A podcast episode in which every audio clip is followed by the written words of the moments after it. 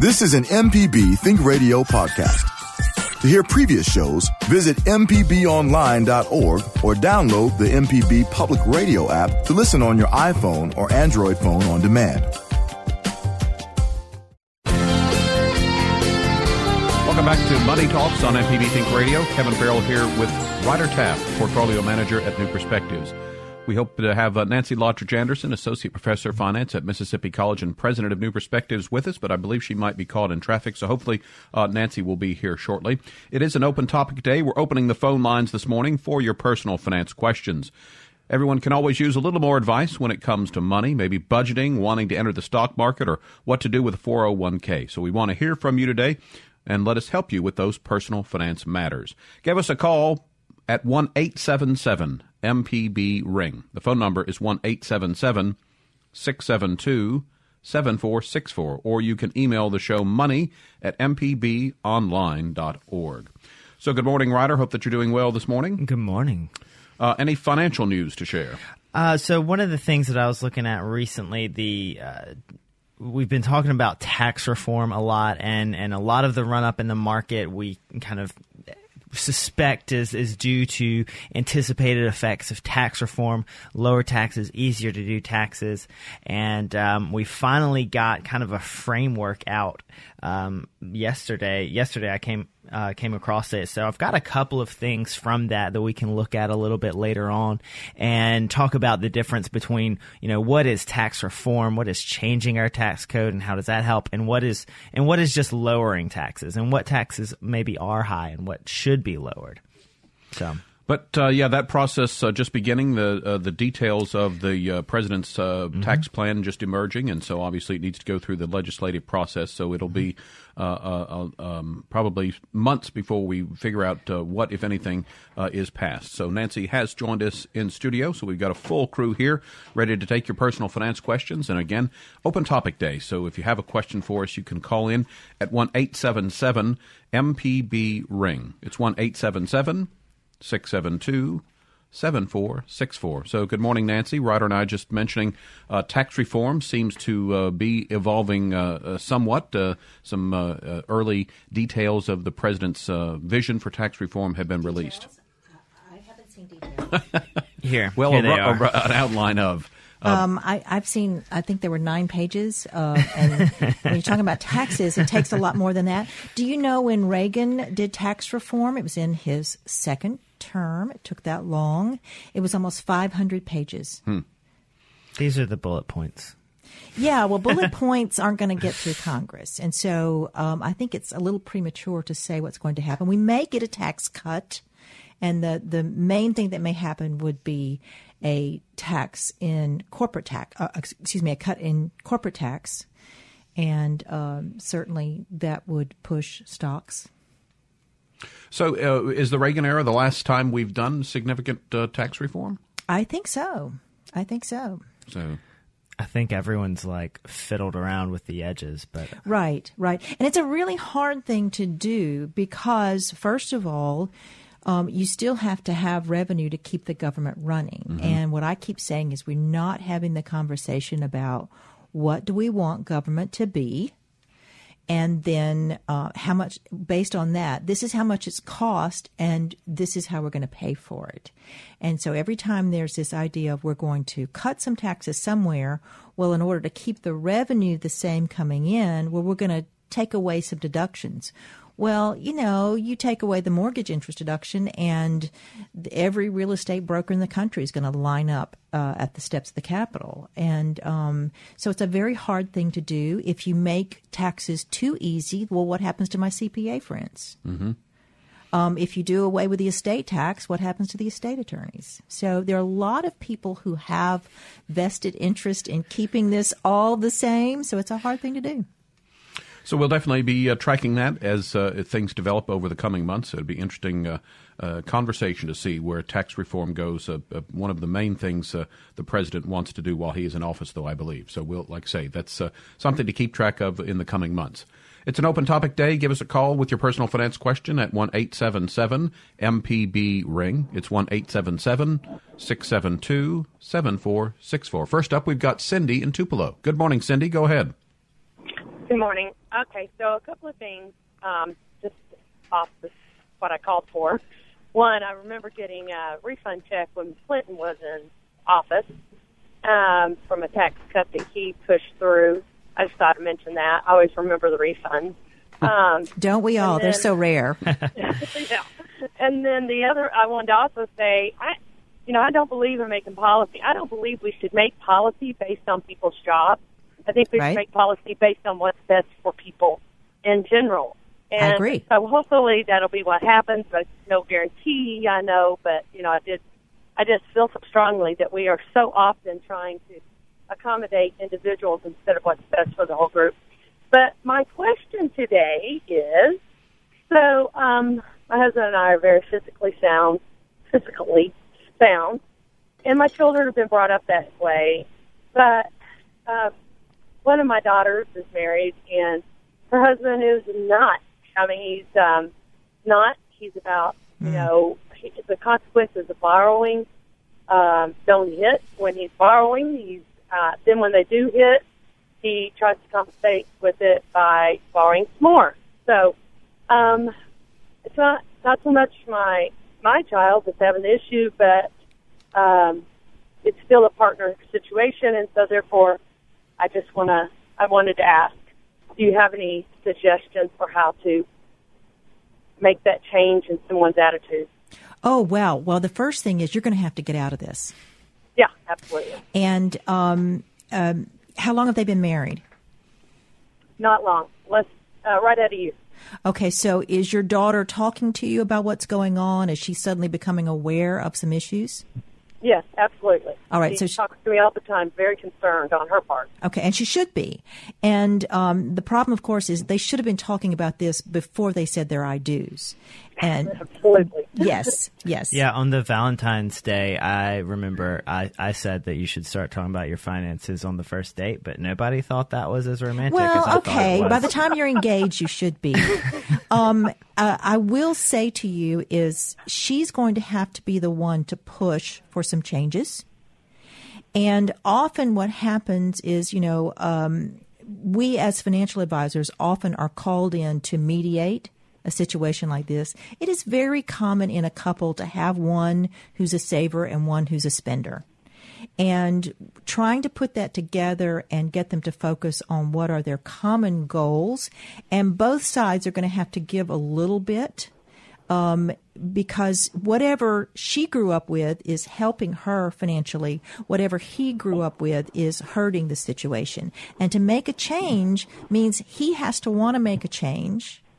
And they're going to have to do this together. So I would encourage them to look for an independent advisor who could sit down with them and both have to agree that this is what they need to do.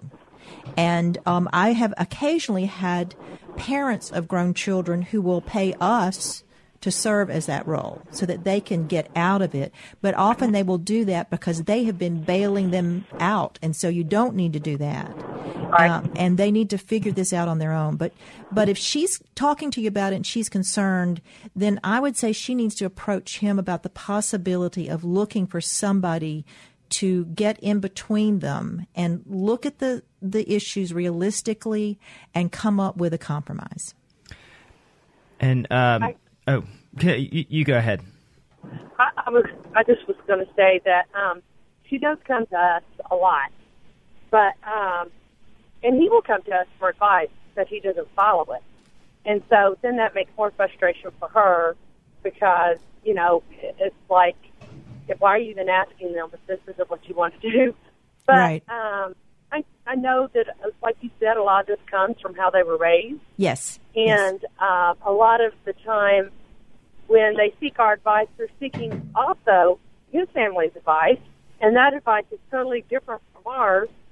A lot, you know, just because of the way they were raised, and so therefore, um, you know, I don't. I, I agree. It needs to be somebody totally outside of the family that they seek this advice from if they're going to get any anywhere for them to move forward, not us. You know. And, and understand that if, if your daughter goes into this thinking, you know, this person's going to be all on my side, she may be surprised. She may be surprised that there's some spot in the middle where they need to land, where um, he doesn't feel like you know, he's so tied down and, and I can't enjoy life.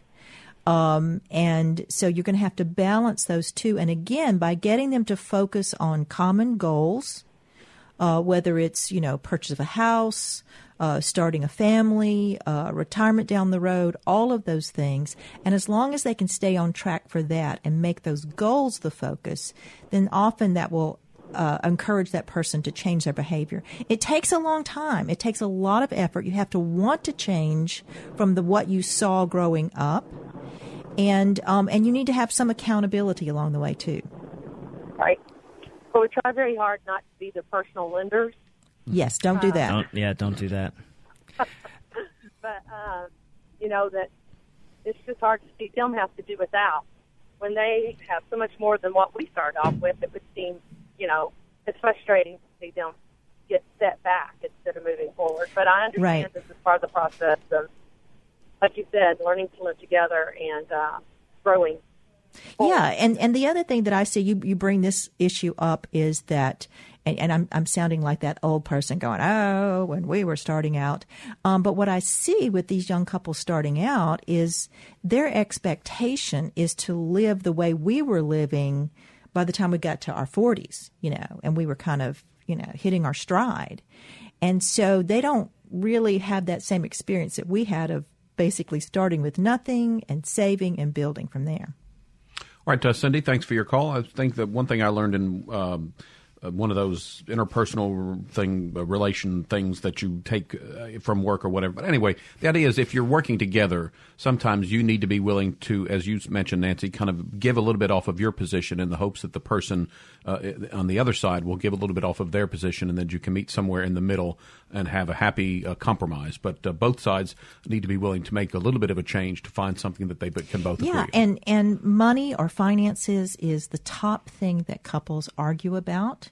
Um, and you know, when you first start out, you start out thinking, well, we you have no idea that you both have different ideas about how to manage your finances, and it can really destroy a relationship. And uh, I would say, in addition to the things about you know compromising and working together, and of course every relationship you need to have you know you'll have your shared goals.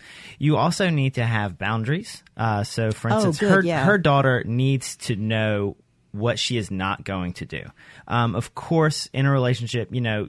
You need to support your partner. You need to help your partner out when you can, um, but you also need to say, look, I'm not going to, even if it's very simple, concrete things like I am not going to withdraw from my savings account for you. I'm not going to withdraw from my 401k for you. I'm not going to uh, reduce the amount I'm putting into my savings account because she still needs to know that she is still stable and financially sound at the end of the day. So while you will have shared goals, while you will have compromises, you will also both need to have boundaries.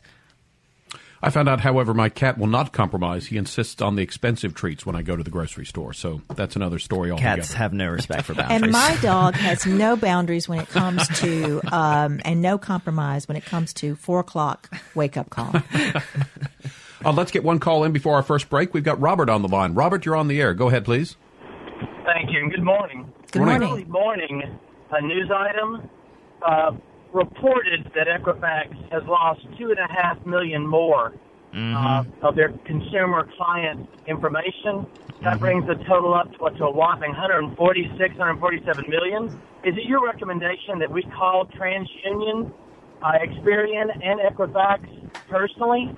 All of us should be calling them to make certain that they're taking steps to protect us from some type of uh, credit breach. What is your recommendation now? And I'll uh, turn off. I'll turn back on the radio and turn off my phone. Thank you. All right, Robert, uh, thanks for the call. Good question. Yeah, so um, obviously a couple more. 2.5 million accounts is at this point just a couple more accounts, just a couple more social security numbers considering we're at 143 million. So this doesn't drastically change anything we've recommended. Um, one thing that, so just to kind of recap what we, what we said before, one, monitor your credit. Um, one thing you can do is you can request a copy of your credit report from each credit reporting agency. So that's like you mentioned, TransUnion, Equifax, and Experian. You can request a copy of your report once a year. So you can also once every four months you can put it on a rotation, stick it on your calendar, and s- send in the request form. Uh, you can also do that online. So that will that's that's not proactive, but that will help you monitor things if somebody does open up an account uh, in your name, you will see that on your report, even if they have an inquiry, even if they have tried to open a credit card and don't do it successfully. Because one thing people can do with your credit information, they can open credit cards, they can buy cars, they can buy houses, they can rack up medical bills. Um, this is kind of the start to stealing your identity. And those are kind of the low hanging fruit for them to do. And that's what a lot of people, the first thing they're worried about.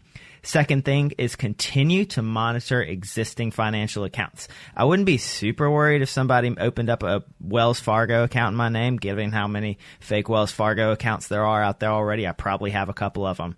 Um, but what you need to be concerned about is your existing bank. Uh, when I bought my house at the end of last year, I had to call my bank. I had to give them my social security number, my date of birth, and maybe my mother's maiden name or something, and I was able to wire out a large sum of money.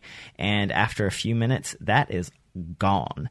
Uh, so you need to continue to monitor those. And if you haven't already, set them up online for viewing online and also to get notifications uh, if there is a large transaction, if money comes out, this, that, or the other. So, uh, monitoring your credit to make sure no new credit is opened in your name, uh, monitoring your existing accounts to make sure your existing money is safe. Uh, the the new thing, the thing that is new, is that uh, Equifax has announced that they are working on a new system that will allow people to sign up and for the rest of their life um, get unlimited credit monitoring and uh, make it a lot easier to freeze their credit at the three different bureaus.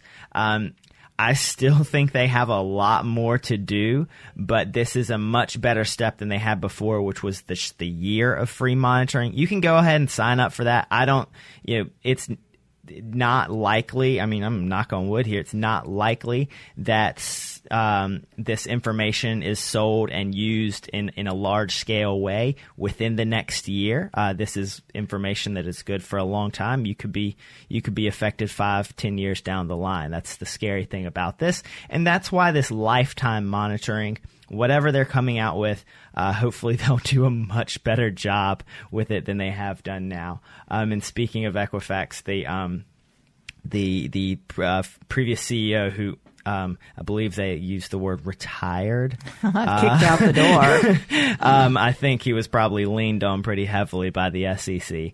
Um, he is he is on he is in Congress testifying right now, and I'm sure that is just going to be a bucket of laughs if you have some time to watch that. And we got to hear um, Attorney General Hood, uh, Jim Hood, few weeks ago talk Mm-hmm. about this issue. And what was really interesting, he said what they do is they'll, you know, they won't do anything for a while, but typically about three years out, when we're a little, you know, relaxed about it, We forgot about we it in three forgot about it. We're not paying attention. Uh, our year of free monitoring is over, and suddenly they start hitting the accounts. We need to take a break when we get back. It's an open topic day. We're looking for your personal finance questions, and the phone lines are open and available. The number to call is 1 877 MPB Ring. It's 1 877 672 7464. You can email the show money at mpbonline.org. Back with more after this.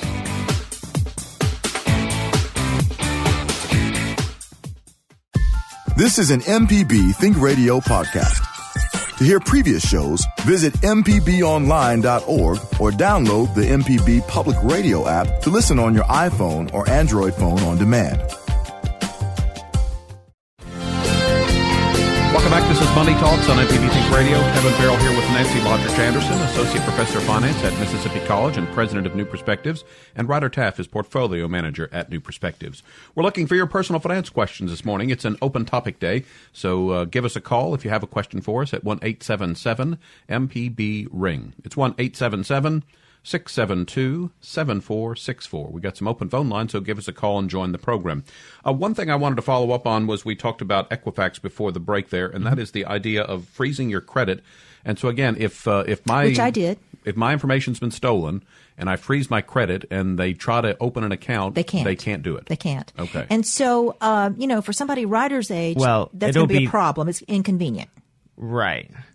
Also, also, it's difficult because you have to freeze it at all three credit uh, did that. agencies, and um, companies you have an existing relationship can still access it. So it's not hundred percent clear. Say you have an American Express card, it's not hundred percent clear that American Express will be totally stopped. Uh, they'll still be able to check. They'll be able to do another check. They probably won't be able to open up another account without um, a little extra work on your back. But that really fits for somebody who's a little bit older, you know, like us, Kevin.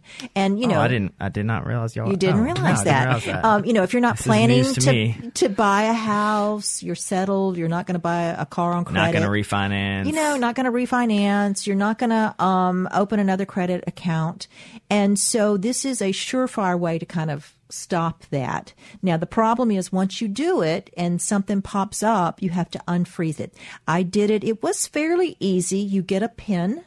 Uh, you get a number and you better put it in a safe place. My gosh, I put it in three different safe places. and because if you get ready to do something, open a new account, get a new loan, um, you have to then use that pin to unfreeze at all three of those credit agencies. And you have to do it in advance. You can't just on the spot say, I'm going to buy a car and finance it. It won't happen. Okay, but you're right. So then, if you do uh, uh, uh, do know that you're in a uh, car shopping, one of the first things you would do then would be to use the Unfreeze pin, that, yeah. unfreeze it, and go from there.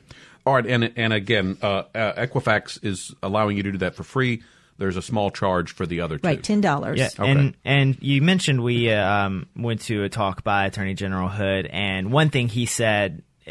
Because of, of, of course there is a lawsuit uh, in the works um, that they will probably one of the things that that'll come out of the settlement is probably something like Equifax will be responsible for paying those charges. So he was like, "Go ahead and spend the 10, 20 bucks now." And But will we we'll- remember? We'll get you back in three years, is what he said. So keep uh, keep your receipts. Okay, uh, back to the phone lines we go. We've got Mary on the line from Greenwood. Good morning, Mary.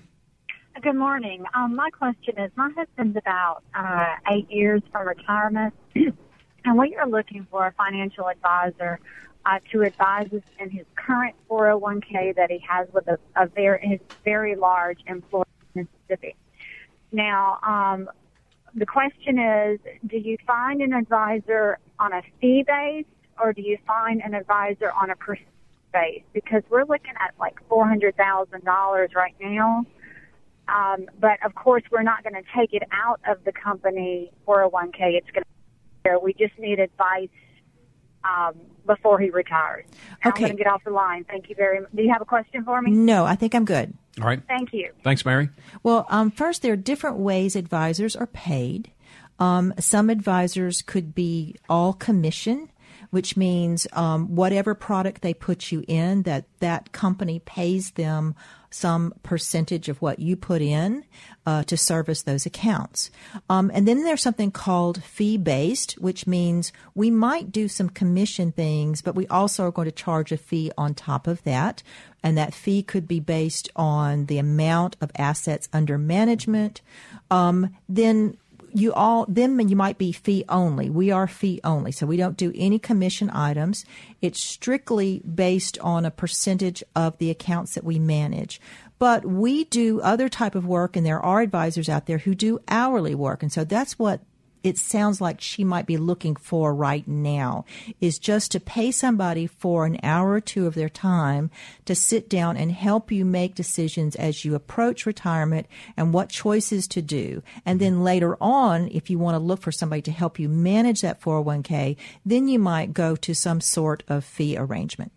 Yeah, and and something you said he's about eight years from retirement. You know, questions that people often have at that point is, you know, am I on track? Am I putting away enough money uh, for the lifestyle I want to live in retirement? And an advisor will be able to give you a yes or no, or they'll be able to say, you know what, if you save a little more, or you plan on working maybe an extra year or so, um, that's a that's you know question you'd be able to get answered. Um, they may also tell you, "Oh, wow, you're in great shape. Go ahead and retire today. Don't worry about a thing." Um, and so that's something like Nancy said. Just paying someone for an hour or two of their time might be useful. Um, the two things I always say are the most important thing, and I put them both at number one when selecting an advisor is one, understand, not just know, but understand how they are paid and who pays them. Um, Nancy mentioned commissions. Commissions are not coming from you. They're coming from another company. Another company is saying, "Hey, you get this." Uh, but ultimately, they're coming from well, uh, yes, Yeah. they come from your pocket, but you don't sign the check. Yes. Um, and so you want to you you want to you you want to understand how they get paid, and you want to understand what motivations that person has, who that person is obligated to, and how they are motivated to earn money. Um, so that's why people often say, you know, fee only. If you are the one writing the check to them, and you are the only person writing the check to them, uh, then you are getting their best advice. Like they, if, if you give me money and you're the only person giving me money, I don't have any reason to to like push somebody else's point of view. I am only motivated to give you excellent advice. Um, and then the second most important thing, or the second first most important thing is just you just need to be comfortable with that person. Trust them. Um, not only feel comfortable around them but also you know it's very easy to do background checks on on advisors. Uh, always say go to finra.org f-i-n-r-a dot org. Uh, just stick the person's name into this. They have a little broker check box. Um, uh, google them uh, uh, ask around, um, things yeah, like that. talk to family and friends, and Yeah. um, often, um, you know, we get a lot of referrals from CPAs, Mm-hmm. and so uh, often those CPAs know who's doing a good job. Um, and they- CPAs and lawyers can give you very honest can- recommendations. Can, tell you who's out there and what will fit your approach. yeah. All right, uh, time for another quick break. Martin's on the line. We'll get to your call right after this break. Also, we have an email to get to, and we've got some open phone lines for your personal finance question. You're listening to Money Talks, and the phone number to join our conversation this morning is 1 877 MPB Ring. It's 1 877 672 7464. We'll be back with more after this.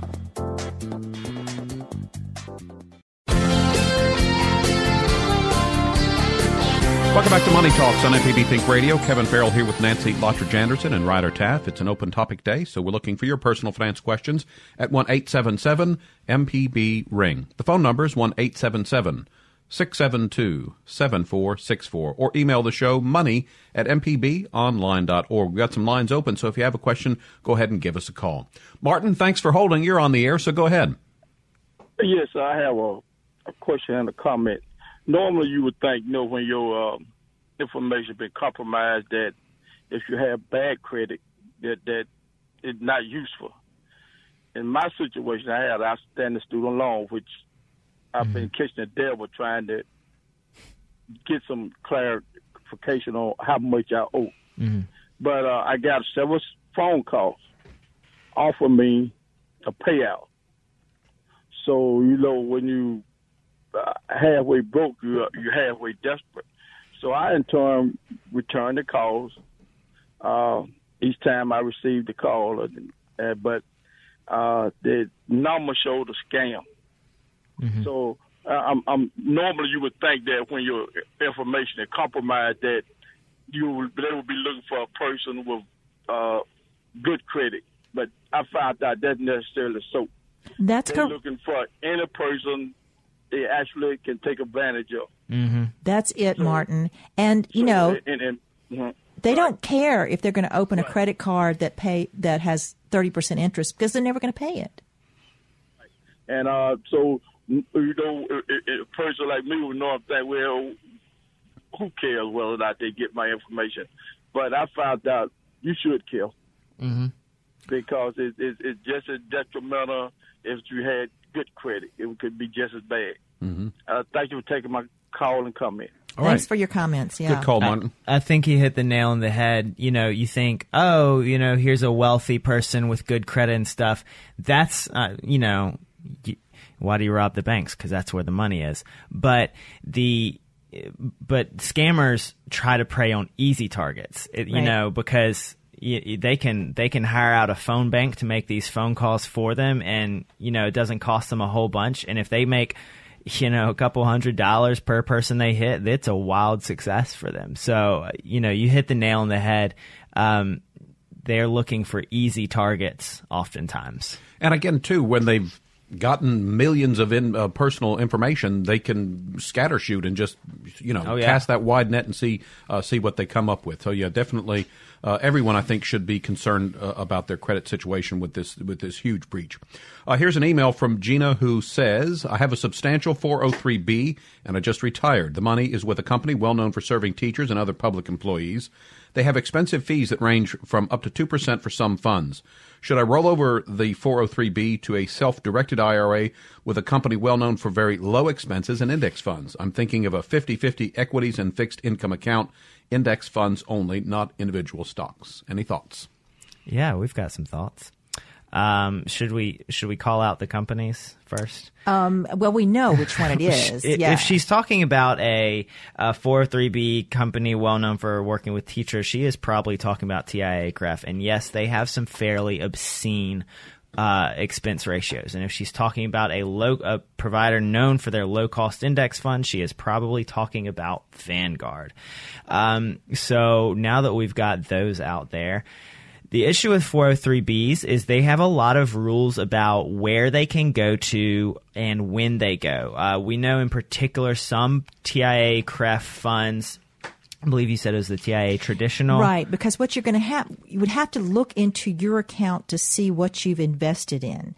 So if you um, have- invested in the CREF uh, funds, stock funds, bond funds, those probably can be rolled over.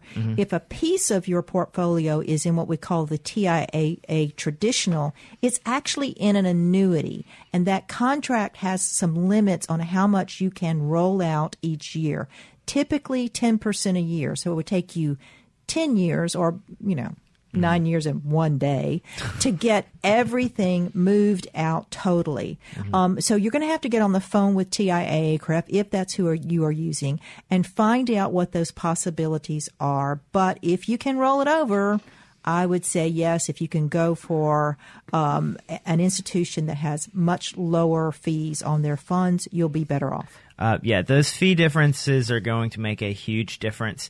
Um, one thing I would say, obviously, working with an advisor is going to help you, you know, sort this out. You know, they're gonna they're gonna help you understand the process. They can walk you through the whole process. If you don't have an advisor, you don't want to work with an advisor. I do believe Vanguard has a pretty good department for helping people out. They actually do management themselves. Um, you might want to make it clear, you know, I don't want this managed. I just want y'all to help set this up for me. Um, th- and they're they're they'll be able to at least tell you uh, what needs to be done. Um, it, it's going to make a little more. It's it'll be a little more involved doing the process all from scratch on your own. But um, calling that company who you want to move it to, because at the end of the day, um, a company would like to get the money over to them. Vanguard would you know like to get the money over to Vanguard, so they'll help you out a little bit at least, and they'll be able to um, you know and you can call them as much as you want. You might have to sit on hold sometimes, but that is one thing. All and and I say this to everybody: don't be afraid to ask questions. Don't be afraid to ask as many questions as you need to until you are perfectly comfortable and understand very well what's going on. Because this is this is your money. This is your life savings. You need to understand and be comfortable with what's going on. Um, she also mentioned a 50-50 mix, and I think that is a good mix for Sure. somebody in retirement. That's fine. Um, 50% equity, equity being stock, and 50% fixed income. That's going to be bonds and cash. So that's a fine mix. and, and again, Vanguard will um, they'll be able to probably have like a, a little quiz for you to kind of help figure out what is really appropriate for you, and then within that equities and within that bonds, they'll be able to pick out which funds or help guide you to which funds might be the most appropriate. Because you don't you know again you know 50-50 but if you if you pick like a terrible bond fund or a not properly diversified equity fund um, you know it's still not going to be a great mix Okay, uh, Jackie sent in an email that says, I've run into this problem this week. I did not freeze my accounts, but when I tried to start the process of ri- uh, refi, Their department ran into that I had frozen my accounts. I called each agency and there is no freeze. This is a real problem with these agencies at the moment. I think they're overwhelmed by the phone and internet traffic, so she advises that you'll need a lot of patience. Yes, absolutely. Now, I have found it easier just in about the last week. Right at first, I tried to get in, and there was no way I was going to get through. Every site was crashing, phone lines were stacked up. And you might have some strange things that pop up, so you're going to have to be persistent. Yeah, that's a really interesting problem. There's a couple parties involved. Obviously, the person who's trying to um, who, who's trying to do the credit inquiry uh, is one party involved. Uh, the person who is uh, and, and, then the the credit companies receiving those inquiries is another problem, and that's a very strange problem because there's actually four places they can go to verify your identity for that. And they're not all equally overwhelmed. So I'm not sure where the breakdown in that chain is. Um, my only advice to Jackie there is just um, keep trying or potentially um, if if it's a credit account, if it's an did she say what that was, was for? Uh, ref, refinance. refinance. Um, y- you know, if if one company just doesn't seem to have the ability to verify your identity to do a refinance, go to another one. There's like a million banks here in um, town. Um, I will say I got some advice from a client of mine who uh, got in pretty early, and what he did is he waited until Saturday morning very early when he was awake and moving and nobody else was. And he found it was a great time to get on uh, online and on the phone. So set your alarms uh, and fix that pot of coffee, and you will have a just a, a great, fun start to your weekend. And so, would you recommend either the phone or the internet, one or one or the other, or just whatever is more convenient? Well, I I, I would try the internet first. Um, I found it was a pretty easy process once I got in there. Um, but it did take a while. But um, even with that, when I tried to sign up for Trusted ID, which is that alert system that they're giving you for a year, I got stopped on that, and so I'm going to have to call them. And when I tried to call them the first time, I couldn't get through. So that's still on my list because I've been busy. Um, and so, but it's fairly easy to. It's it's a when you go to the website of the of the um, credit bureaus, you should be able to navigate to a place that says "freeze my credit." Right. Well, you can um, actually look up, you know, the the company name like Equifax and Freeze Credit, and it should give you a link. Okay. Mm-hmm. Um, and I I tried to sign up for the free thing, and I think I'm in some sort of limbo because I, if I remember correctly, I got some sort of email that said it was being processed, but I never got any kind of final word that said I was signed up for it. So I'll need to follow yeah. up on that. That I've seen that as well. People at various points in the process, they'll get an email like a week later saying, "Okay, we're we're ready for you to finish." So it just give it give it some time. We have a little bit of time before that free offer runs out. And again, the the the next thing that they're going to offer is going to be um, unlimited lifetime something, but we don't know what that looks like quite yet. All right, one more break this hour. When we get back, we'll wrap things up. We've got some open phone lines looking for your personal finance questions this morning. The number is 1 877 MPB Ring. It's 1 877 672 7464. We'll be back with more after this. This is an MPB Think Radio podcast. To hear previous shows, visit MPBOnline.org or download the MPB Public Radio app to listen on your iPhone or Android phone on demand.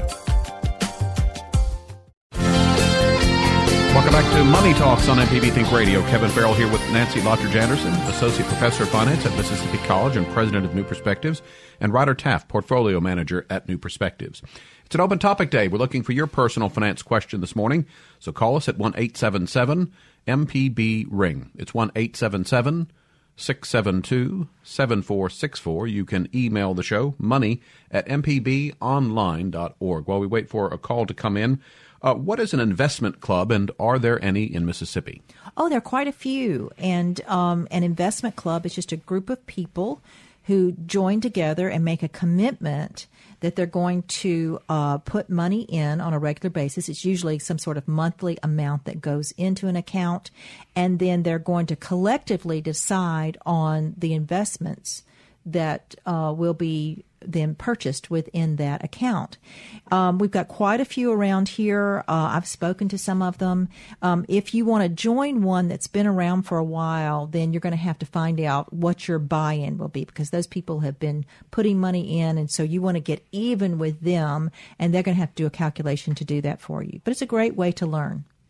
Um, and then I guess the profits are then shared equally? Right, because if you decide you're going to leave the club, then at the point you leave, your value will be then given to you.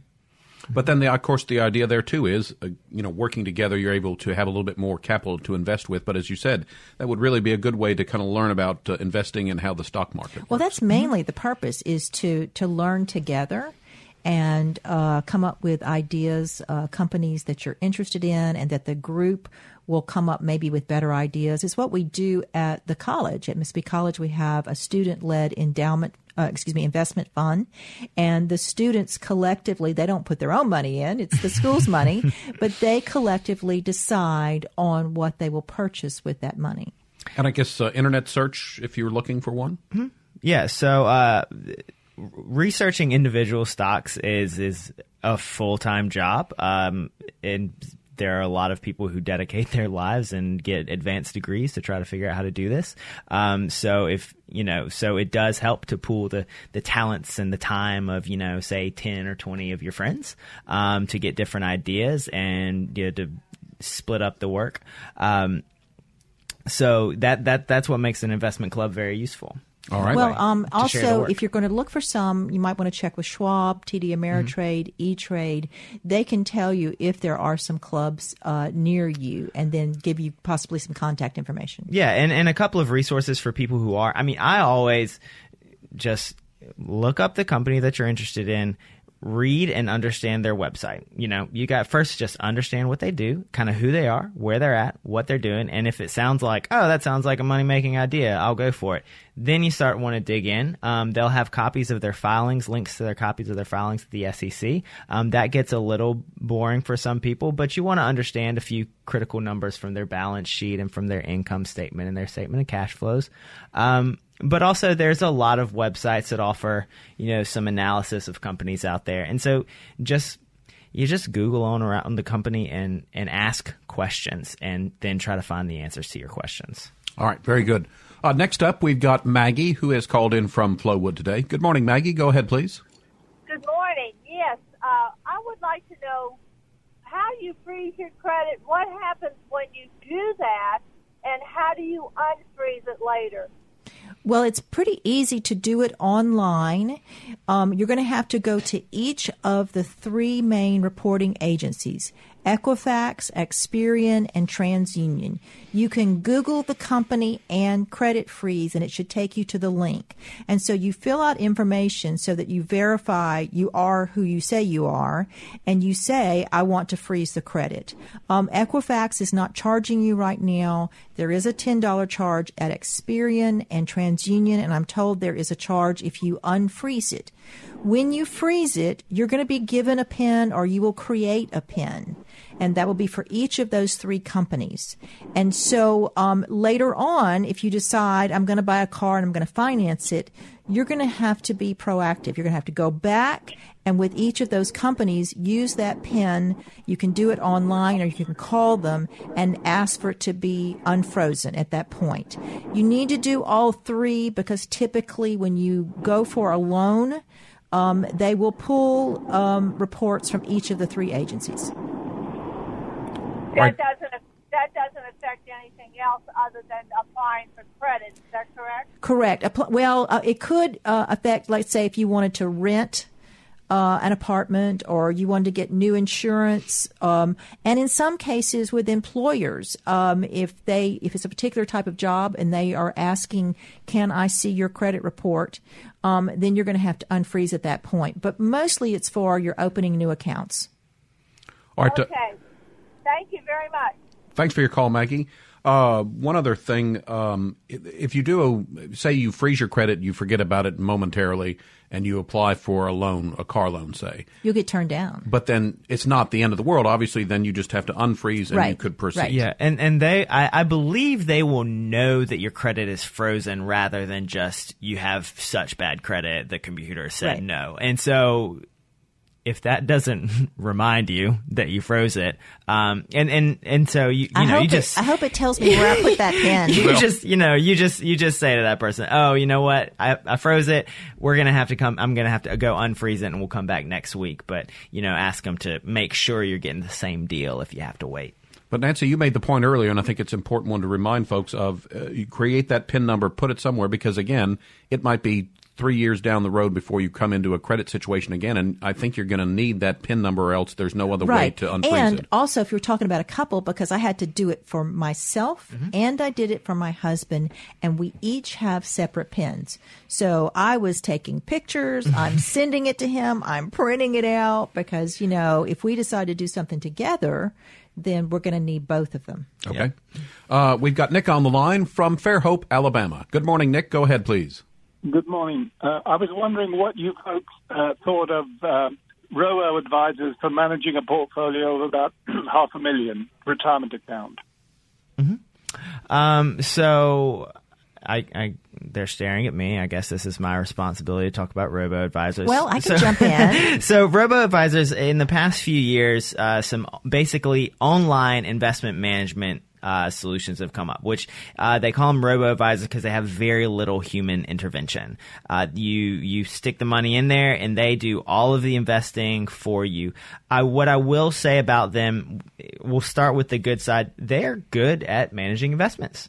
Um, I don't really have any complaints. Not right now. There are a few people who have some concerns about how they might hold, uh, how how they might uh, withstand a large downturn, given you know they're kind of because they they are they do use limited number of investment products. So if there are if there's anything slightly wrong with one of those investment products, these are all fairly new. They're using fairly new ETFs, things like that. And if and if there comes a situation in the market that they don't handle well, those robo advisors are not very well equipped to deal with that. That being said, I'm not super concerned about something like that. So they are good at investment management. And if that is all you need, a robo advisor is not that bad. Well, Uh, it, it can be a fine choice for some people, um, and um, it can come in in a variety of ways. It can be strictly a computer program who's Mm-hmm. doing all of that for you, or there could actually be some personal contact online with an advisor.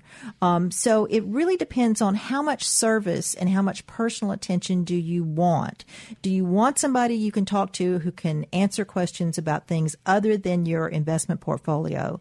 Um, they're not going to do that. And the other thing is, um, the portfolio they arrange for you is only as good as your responses to their questionnaire. And um, are those really good responses? Um, do things change? They're not going to change. They're just going to look at how you responded and put you in a particular portfolio and invest based on that. But it can be a, put- a good choice for somebody. It's a low cost alternative to having that personal uh, advisor.